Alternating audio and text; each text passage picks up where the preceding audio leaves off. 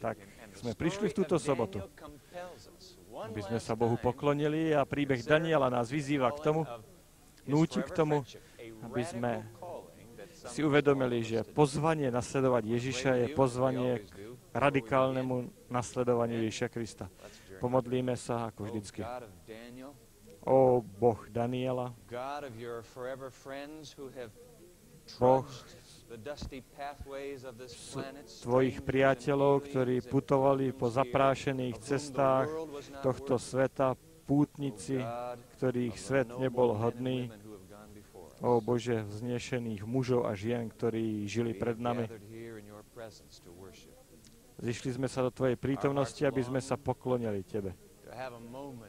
A naše srdce túži, aby sme sa mohli spoločne stretnúť, aby tu v tvojej prítomnosti sme začuli tvoj hlas.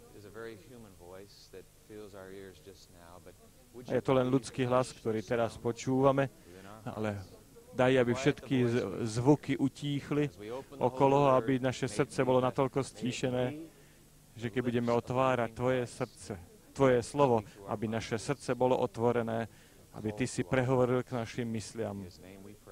Dotkol sa našich srdc, prosíme, v jeho mene. Amen. Všimli ste si, ako často sa väčšina mýli?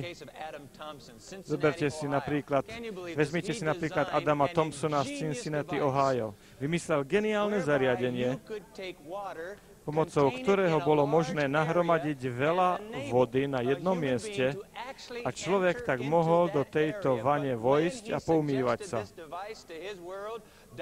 Ale keď predstavil toto zariadenie svetu, lekári predpovedali, že tento vynález spôsobí reumatizmus a zápal plúc. Dokonca vo Filadelfii tento novátorský objaz bol zakázaný od 1. novembra do 1. marca. Nikto nesmel ich používať. Mestá Providence a Hartford zdvihli neúmerne ceny za vodu. Ale vynález Adama Thompsona z roku 1842, vaňa, ukázala, že väčšina nemá vždycky pravdu. Nemáte radosť? Čo by sme robili, keby neexistovala vaňa? Čo by si robil tým? No asi by sme sa museli sprchovať. 1896. Opäť sa ukázalo, že väčšina často nemá pravdu. V roku 1896, nebudete veriť, v Anglicku bol ešte zákon, ktorý zakazoval, aby motorové vozidlo na verejných cestách išlo vyššou rýchlosťou ako 6 km za hodinu. Zákon ďalej požadoval, aby pred každým motorovým vozidlom šiel človek s červenou zástavou. Dokážete si predstaviť naše preplnené diaľnice a ešte pred autami idú, ako tam idú ľudia, ktorí nesú červené zástavy? A to opäť dokazuje, že väčšina sa často mýli. V Amerike poznáme dobre jeho meno, Alexander Bell. Bol nazvaný bláznom na výstave k stému výročiu Ameriky vo Filadelfii, kde vystavoval svoj nový telefón. Telečo? Dnes máme telefóny v aute, mobilné telefóny vo vrecku. A mimochodom, keď Goodyear venoval 11 rokom pokusom s vulkanizáciou gumy, každý okrem jeho ženy si z neho robil posmech. Ale väčšina sa mýlila. Ale vďaka tomu, že on vytrval, ste sa mohli dnes doviesť sem na prednášku vo svojom aute. William Jenner, ktorý objavil očkovanie, musel si vypočuť, ako mu ľudia hovorili, že na ľudí preniesie všetky choroby zvierat.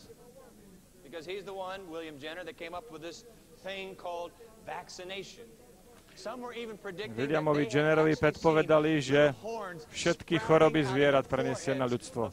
Niektorí dokonca tvrdili, že z čela nevinných ľudí, ktorí boli zaočkovaní, videli vyrastať rohy. Všimli ste si, ako často väčšina sa mýlila?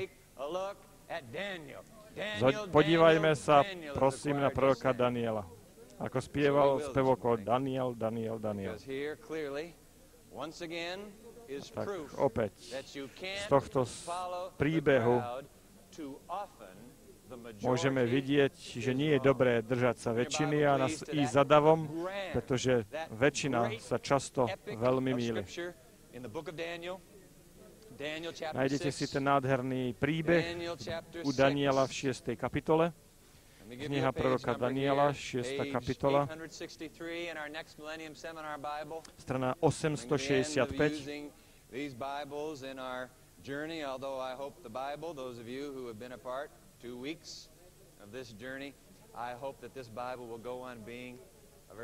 A dúfam, že Bibliu budete používať aj potom, čo sa skončí seminár. 6. kapitola, od 1. verša. It pleased Darius. All right, this is Persia, folks. These are the Medes and the Persians. You remember Babylon, the great empire? Well, Babylon was overthrown. Hovoríme o Medo-Perzii. Belšazar bol porazený Círusom, ktorý bol Peržanom. To je druhá svetová ríša v tej poslúpnosti svetových ríš. Verš 1 hovorí, Dáriovi, Médskému, sa zalúbilo ustanoviť nad kráľovstvom 120 satrapov, aby boli vo všetkých častiach kráľovstva. Nad nimi ustanovil 3 vysokých úradníkov, z ktorých jedným bol Daniel, aby im satrapovia vydávali počet, aby král neutrpel škodu. Tento Daniel vynikal nad vysokými úradníkmi a satrapmi, lebo mimoriadny duch prebýval v ňom a král zamýšľal postaviť ho na celú ríšu. To, čo sme čítali, to je geniálna štruktúra postupu v tomto perskom manažmente. To je známa pyramída zodpovednosti v medoperskej ríši.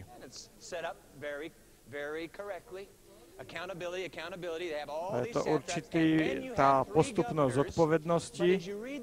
Hore sú traja guvernéri a priamo tam na špici podľa 3. verša je Daniel, ktorý má byť povýšený na 2. miesto v tejto pyramíde moci. Jeden z týchto guvernérov bude vyvýšený na tých 2. Musím vám povedať, možno si predstavujete Daniela, tak ako si ho predstavujete v 1. kapitole ako mladého muža, ktorý v 1. kapitole sa rozhodol, že sa nebude poškvrňovať nečistými pokrmmi a nebude piť víno zo stola kráľovho.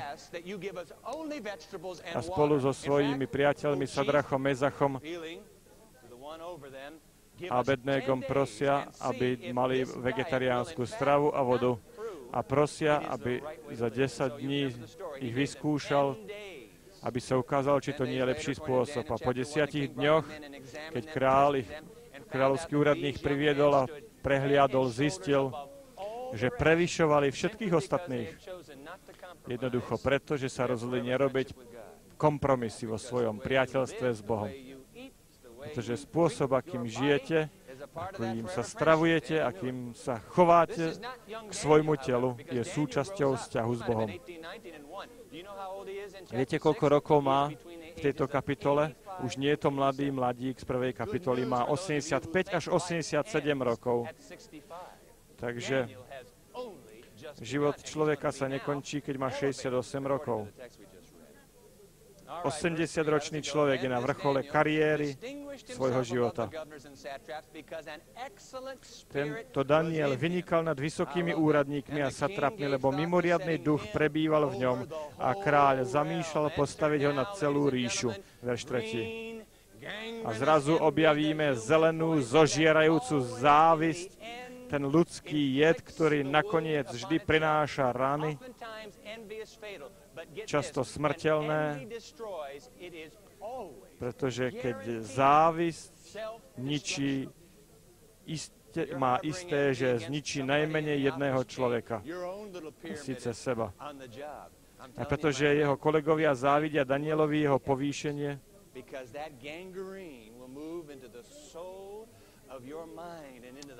závidia mu a táto zožierajúca závisť vás zožerie znútra na vonok.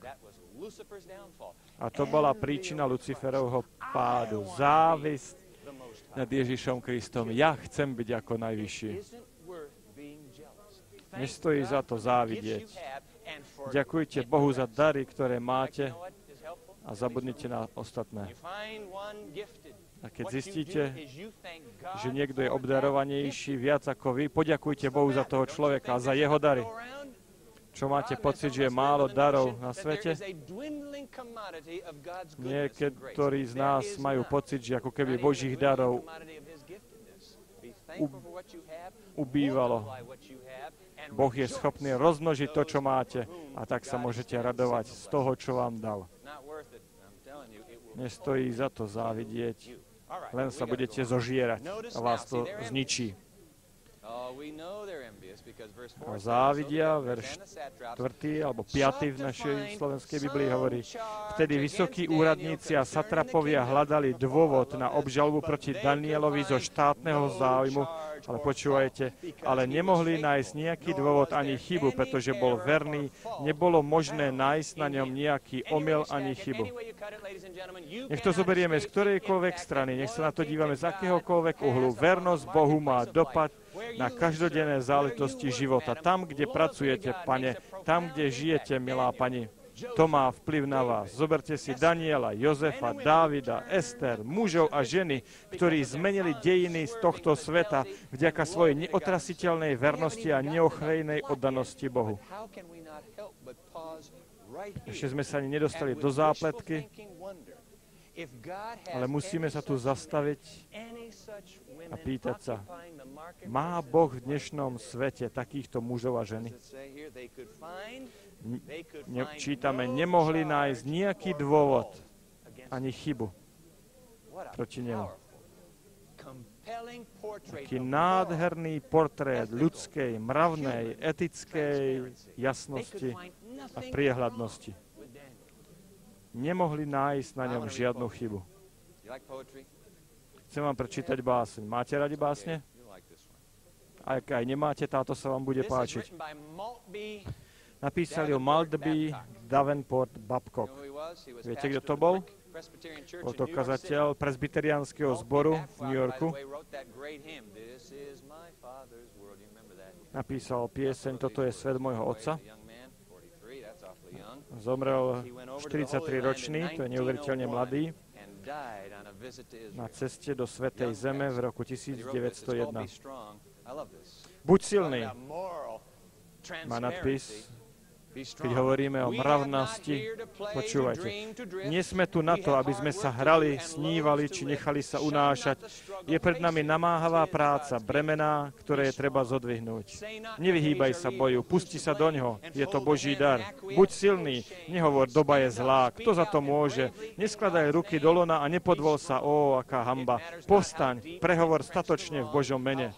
Buď silný, nezáleží na tom, ako hlboko je zakorenené zlo, aký ťažký je boj, aký dlhý je deň, neumdlievaj, bojuj ďalej. Zajtra začuješ oslavnú pieseň. Buď silný. Áno, je treba, aby 3000 mladých ľudí tu v Berrien Springs počuli, že je treba byť silným, ísť tam, kam vás posiela Boh. Erin Fitzgeraldova, Boh aj teba potrebuje na tejto planete. Ale nie je možné obmedziť túto výzvu len na mladých. Daniel mal 87 rokov, bol silný. Mám tu nádherný citát z knihy Myšlienky z hory blahoslavenstiev, z vrchu blahoslavenstiev. Všetko, čo kresťania robia, by malo byť priehľadné ako denné svetlo. Morálna, etická transparentnosť, priehľadnosť. Vždycky ma zarmúti, keď počujem, ako kresťania urobili kšeft s niekým. Ja som 15 rokov žil v tomto mestečku a mám smútok, keď to, čo sa robí, je tak na hrane, vlastne už trochu za hranou. Aj keď sa chválime tým, že sme zarobili pár korún naviac, stratili sme oveľa viac na cti. Táto mravná etická priehľadnosť. Sme hrdí na naše prezieravé konanie, ale k čomu sú naše úspory, ak sme stratili svoje postavenie? Podívajte sa na Daniela. Nekompromisná morálna čestnosť, integrita, celistvosť. Čítajme verš 5. alebo 6. podľa toho, aký máte preklad. Vtedy tí mužovia povedali, nenájdeme nejakú zámienku obžalovať tohto Daniela, iba ak nájdeme niečo o veci jeho náboženstva. Počkajte. Nečítali sme v inej apokalyptickej knihe v Zjavení, že na konci času Boh bude mať ľudí, ktorí sa postavia a budú známi tým, že Boh povie, tu sú tí, ktorí zachovávajú prikázania Božie a majú vieru Ježišovu, na ktorých nebudeme môcť nájsť nič podobne ako na Danielovi.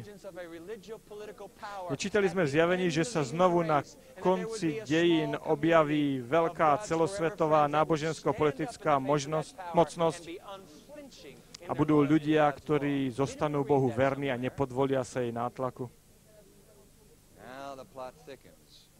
A teraz sa začína zápletka. Verš 6, prípadne 7. Potom sa oni úradníci a satrapovia poponáhlali ku kráľovi a povedali mu, a hlupá králimu verí. Král Darius, žinaveky, všetci vysokí úradníci kráľovstva, všetci? Myslíte, že sa poradili s Danielom? Predáci, satrapovia, ministri a miestodržitelia sa uzniesli žiadať, aby kráľ vydal zákaz, podľa ktorého každý, kto za 30 dní predniesie nejakú prosbu akémukoľvek bohu alebo človeku okrem teba, kráľu, má byť hodený do jamy s levmi.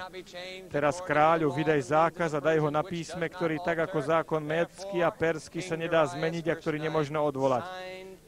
Verš 9, prípadne 10. Preto král Darius dal napísať doklad so zákazom. Ako to povedal Šalamún, márnosť nad márnosť, všetko je márnosť. A oni dostali kráľa tým, že apelovali na jeho márnomyslnosť, na jeho samolúbosť. Mimochodom, priatelia, tam sme najzraniteľnejší. Keď príde nepriateľ, dajte si pozor na prázdnu samolúbosť. To je len Fata Morgana. A oni ho dostali. Podívajte sa. Podpíše verš 10, 11. Keď sa Daniel dozvedel, že doklad je napísaný, šiel do svojho domu, v ktorom okná jeho hornej izby boli otvorené smerom k Jeruzalemu.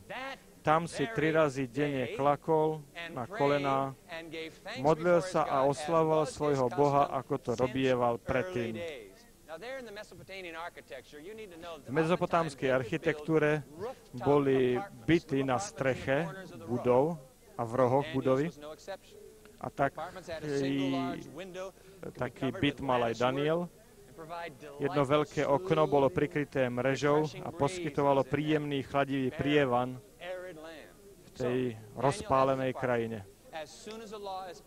A tak Daniel ide do svojho domu a jeho okno je obrátené na západ v súlade s výzvou kráľa Šalamúna, aby Izraelci sa modlili smerom k chrámu. A tak Daniel okamžite ide domov a 3-krát za deň sa uchýli do svojho bytu a pri otvorenom okne sa modlí smerom k Jeruzalému. Židia sa modlili 3-krát za deň, o 9., o 12. a o 15. hodine. Mimochodom, prvotná kresťanská cirkev to prevzala a Didache, spis 1. storočia to dokazuje. V jednej sionskej piesni sa spieva vyslov, či zašepkaj svoju modlitbu ráno, na obed a večer. A čítame, klakol na kolená, modlil sa a oslavoval svojho Boha, ako to robieval predtým. 3 razy denne. Daniel neprivoláva na seba skazu, ale pokračuje vo svojej disciplinovanosti, ukáznenosti. Nič sa nezmenilo. 3-krát sa modlil k Bohu po celý svoj život. Dobre si všimnite tento verš, pretože tu je ukryté tajomstvo úspešného života tohto človeka, ktorý je schopný znieť závratný úspech, pretože je úžasne pokorný a nezvyklo čestný. Tu je jeho tajomstvo. Ak máte túžbu robiť niečo veľké pre Boha a ľudstvo, a dúfam, že máte, pretože Pán Boh to vkladal do každého ľudského srdca, na tom nie je nič zlé. Ale ak chcete urobiť niečo veľké pre Boha a pre ľudstvo, potom pamätajte na Danielovo tajomstvo. Musíte byť mužom, ženou modlitby. Prvoradou prioritou Daniela bolo jeho spoločenstvo s Bohom. Posledná prednáška bola prednáška o modlitbe, ako sa modliť, ako oživiť náš modlitebný život. 3 razy denne klakol na kolená, modlil sa, oslavoval svojho Boha. Čítame v písme. Hovorme na chvíľku o etike. Poznáte etiku, pravidlá, podľa ktorých sa riadíme v živote.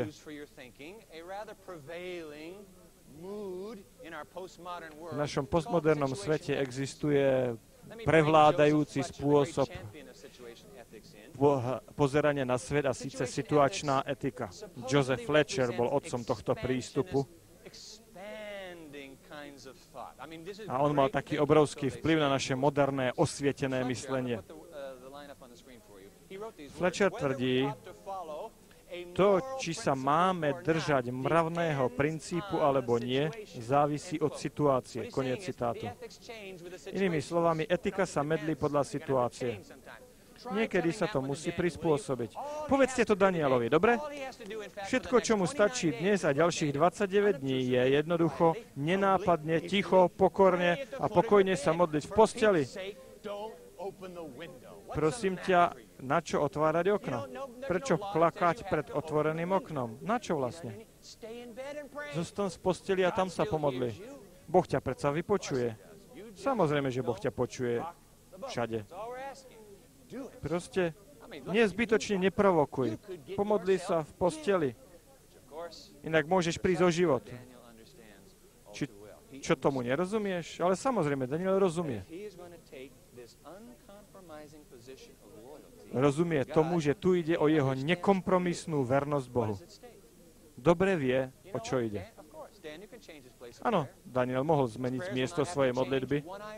Ani jeho modlitby sa nemuseli zmeniť.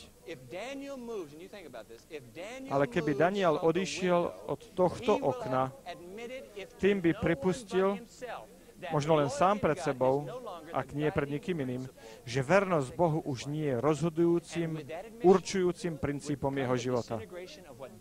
A s týmto priznaním by sa rozsypalo to, čo si Daniel najviac vážil. Svoj vzťah, svoje priateľstvo s Bohom. A preto on nebude riskovať. Nehľadí na dav, nehľadí na väčšinu. On sa rozhodol, že vzťah s Bohom bude na prvom mieste jeho života až do konca, až do jeho posledného dychu. Aký nádherný príklad pre vaše a môj život. Vaše životy a môj život. 12. verš. Tak oni mužovia sa poponáhľali, našli Daniela práve, keď prosil a úpenlivo sa modlil pred svojim Bohom. Potom prišli ku kráľovi a hovorili o zákaze kráľu. Napísal si zákaz, podľa ktorého každý, kto za 30 dní predniesie prosbu akémukoľvek Bohu alebo človeku okrem teba, kráľu, má byť chytený a hodený do jamy s levmi. Král povedal, moje slovo je ako médske, ako perský zákon, ktorý nemožno odvolať. Na to povedali kráľovi. Ten Daniel, ktorý je jedným z judských zajatcov, nedbá na tvoj zákaz, ktorý si vydal na písme, ale denne 3-krát prednáša svoju prosbu. 15. verš. Keď král počul ich reč, veľmi sa zarmútil. Bolo mu jasné, že ho chytili do pasce. Presne vie, o čo ide. Keď král počul ich reč, veľmi sa nad tým zarmútil. Je sklamaný sám nad sebou. A zaumienil si zachrániť Daniela až do západu slnka, sa usiloval vyslobodiť ho. Vie, že bola pripravená pasca, že vyzeral ako hlupák a mráša marnivosť vás tam vždy dovedie. Tak zavolá najmúdrejších právnikov, sudcov v meste, v ríši. Preskúmajte každú možnú dieru v paragrafoch. Je možné sa nejak z toho vytočiť? Keď slnko večer zapadá, je jasné. Žiadna právna kľúčka Daniela nezachráni.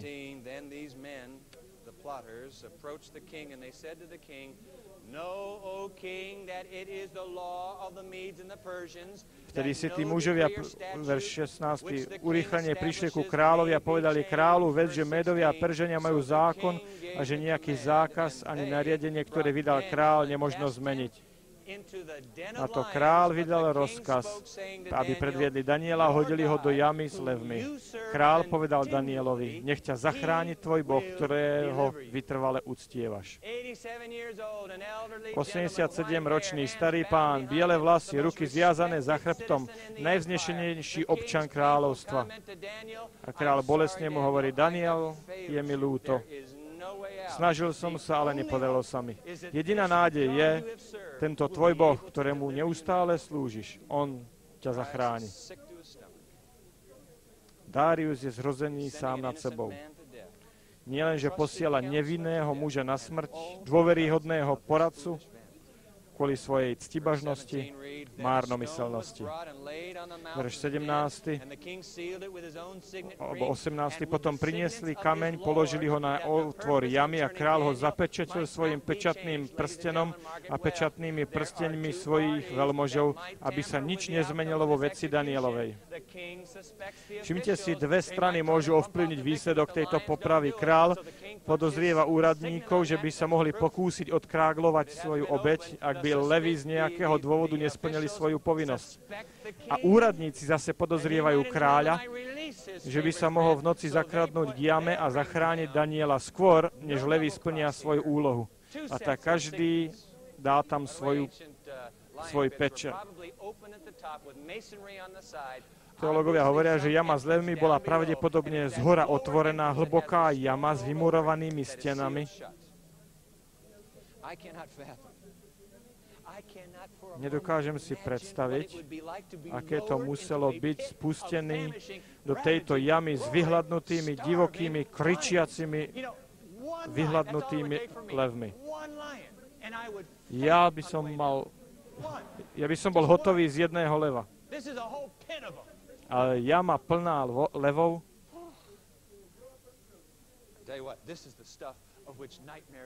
To je tak na nočné mori, na ťažké sny. Ich zelené, hladné oči sa lesknú a pri načervenalom súmraku hľadia na siluetu svojej večere, ktorú im spúšťajú. Ich drsné, dlhé, ružové jazyky si žiadostivo oblizujú usnené čeluste, keď ich potrava sa blíži čoraz bližšie a bližšie. Ich ohlušujúci silný rev sa ozýva a duní v jame, až nakoniec tá svorka levov znie ako približujúca sa letná búrka. Ich biele, ostré tesáky sa lesknú a sú zaslintané. Ich žltohnedé, vychudnuté chvosty sa šklbú a divoko zmietajú sem a tam. Ich laby, nabité elektrinou, sú pripravené skočiť, vrchnúť sa na obeť, aby pazúry rozdriápali ako ostrá žiletka obeť v divokom očakávaní. Ja si to nedokážem predstaviť, aké to muselo byť spustiť človeka do jamy s levmi. Viete, že som vyrastal v Japonsku a tak si spomínam na staršiu japonskú ženu, ktorá ma ako dieťa učila v sobotnej škôlke v Japonsku, hovorila po japonsky. A ten týždeň sme sa učili o Danielovi v jame levov. A jej spôsob učenia bol taký novátorský, že som ho nikdy nezabudol. A tak opisovala nepriateľov Daniela, ako doma rozmýšľajú nad tým, čo sa deje v jame s levmi. A tak stále ju počujem. A podľa nej si kladli otázku, kto vie, či už levi teraz požierajú Daniela? Začínajú od atama, čo je hlava, alebo začínajú z ošidy, čo je trup? Čo teraz požierajú? Môj otec mi 100-krát rozprával ten príbeh, ale nikdy nehovoril o tom, kde asi levi mali začať. A tak zatiaľ, čo Danielovi nepriatelia vo svojich domovoch škodoradosne oslavujú, v paláci sa nekoná žiadna oslava a je tam vážne ticho. Verš 19. Potom král odišiel do svojho paláca, noc strávil v pôste, hudobníkov k nemu nepriviedli, pokrmy mu nedoniesli, spánok mu unikol. Chodí sem a tam a späť. Žiadny vankúš nie je tak dobrý ako čisté svedomie. Vážený. Král nemôže spiať. Nie je lepšího podhlavníka ako dobré svedomie. A čo sa deje s Danielom, uvažuje Darius. A tak, čo v temnej úzkosti noci chodí sem a tam, čo robí Daniel, Boží muž. Predstavme si, vážení, že spolu po špičkách sa zakradneme v tú noc k jame. A čo uvidíme? V temnej jame, nakúkneme do tej temnej jamy, je tam ticho, pokoj a vidíme tam tieto obrovské šelmy a sú natiahnuté. Ak Peter spal v noc pred svojou popravou, nemyslíte si, že Daniel robil to isté? A tak nakúkneme do tejto temnej jamy, osvecované matným svetlom hviezd a môžeme rozoznať siluetu staršieho muža, ktorého hlava je opretá o bok spiaceho tvora a jeho biele vlasy sa vynímajú na žltej koži pod ním. Starý muž má naširoko otvorené oči a hladí cez otvor na hviezdy svojho ochrancu, ktorému posielajú posolstvo povzbudenia. Daniel v jame levou. S prvými lúčmi brieždenia nového dňa Darius už to nemôže vydržať ani sekundu. Verš 20. Potom král stal na úsvite a ponáhľal sa k jame s levmi. A keď sa král priblížil k jame, bolestným hlasom zavolal na Danielov. Ani nešiel k jame, ani to nechce vidieť. Volá bolestným hlasom na Daniela, povedal Danielovi: Daniel, služobník živého Boha, či ťa tvoj Boh, ktorému vytrvale slúžiš, vládal zachrániť pred levmi?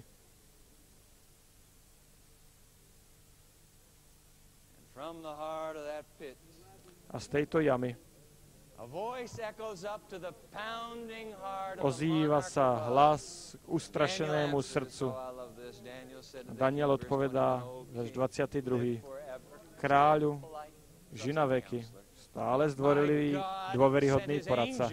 Môj Boh poslal svojho aniela a ten zavrel ústa levom, takže mi neublížili, pretože sa pred ním dokázala moja nevina. A mimochodom, ani proti tebe, kráľu, som nespáchal nejaký prečin. Nikdy som ti nebol neverný, nikdy som ťa neoklamal. Veď 24. Vtedy sa kráľ veľmi zaradoval, rozkázal vytiahnuť Daniela z jamy. Na to Daniela vytiahli z jamy a nenašla na ňom nejaký úraz, lebo dôveroval svojmu Bohu. Veď 25. A kráľ vydal rozkaz predviesť mužov, ktorí ohovárali Daniela a hodili ich do jamy s levmi, ich deťmi a ženami. Nedopadli ani na dno jamy. Už sa levy vrhali na nich a rozdrvili ich všetky kosti.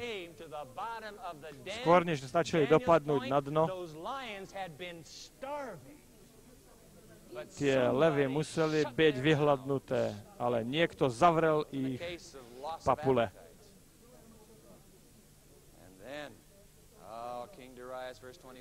Verš 26. Vtedy král Darius napísal všetkým ľudom, národom a národnostiam: Nech sa rozhojní váš pokoj.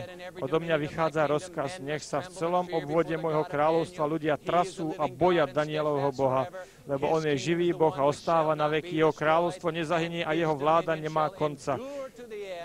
Zachraňuje a oslobodzuje, robí znamenia a divy na nebi aj na zemi. On zachránil Daniela z moci levov. A tomuto Danielovi sa dobre vodilo v Dáriovom kráľovstve i v kráľovstve perského Círosa. Daniel v jame s levmi. Aké je naučenie z tohto príbehu do nášho života, z tejto starobelej ságy? Odpoveď je jasná od začiatku. Vernosť Bohu je najvyšším etickým princípom v živote človeka. Je to zhrnutie celej etiky. Neexistuje žiadny vyšší princíp než vernosť Bohu. A čo to znamená pre váš a môj život? Počúvajte, toto je niečo radikálne.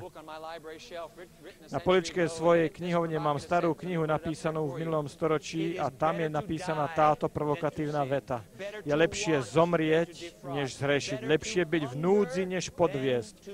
Lepšie hľadovať, než klamať. 4T, 495. Radikálna vernosť Bohu, bez ohľadu na následky, bez obzerania sa na cenu, znamená, je lepšie zomrieť, ako zhrešiť proti svojmu priateľovi. Pozrite sa na Daniela. Nebol bezhriešný, ale nebol ani bez chrbtice. Pekná slovo na hračku v angličtine. Daniel nebol bez hriechu, ale ani bez chrbtice. Už ako dospievajúci chlapec vedel, že ak má prežiť najbúrlivejšie, najnemravnejšie a najškodlivejšie prostredie svojej doby, jeho jedinou nádejou je rozhodná, zámerná, nekompromisná vernosť Bohu. Je lepšie zomrieť, než zrešiť, lepšie byť v núdzi, než podviesť, lepšie hľadovať, než klamať. Daniel sa nemodlil 3-krát za deň preto, že nemal nič lepšie na práci. Daniel sa rozprával s Bohom, ako keby jeho život od toho závisel. A ukázalo sa, že tak to aj bolo.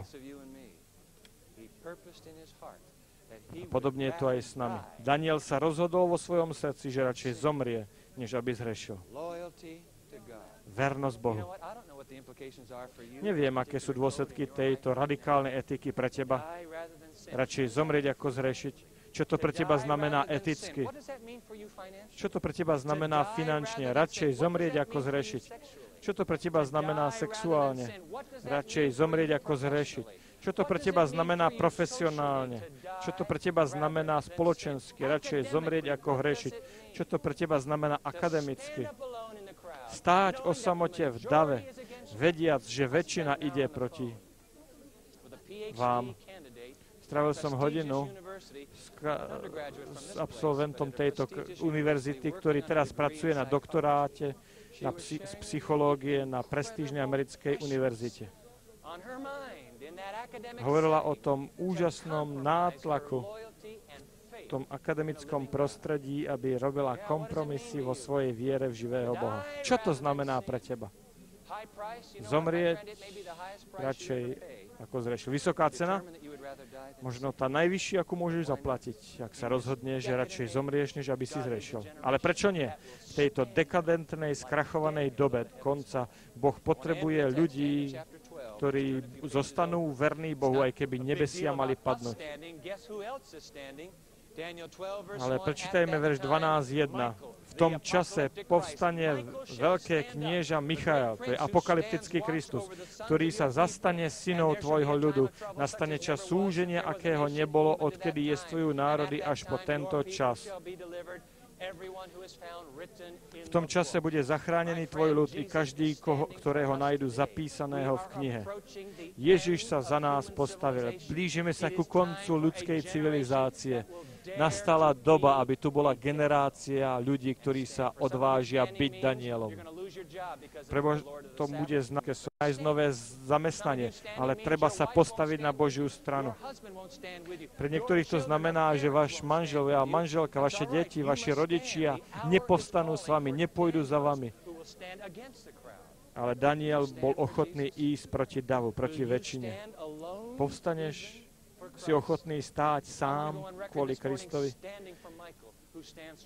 Chcem sa dnes postaviť za Ježíša, ktorý sa postaví za mňa. Priatelia, nechceli by ste sa postaviť, nechceli by ste sa v mene Ježíša Krista postaviť na jeho stranu, nerobiť si starosti o svoju prácu, o svoju profesiu. A nech stojíte kdekoľvek na svete, môžete si byť istí, že nestojíte sami, pretože Michael sa postaví na vašu stranu. Ó Bože, Daniel sa postavil na tvoju stranu a my sa tiež chceme postaviť, aby Michael, ten živý Kristus, sa postavil na našu stranu a zostať verný nášmu priateľovi Ježišovi až do konca, až do smrti. A to je to, o čo nám ide. O toto priateľstvo, ktoré prevýši a prežije všetko. Prosíme v mene Ježiša Krista. Amen.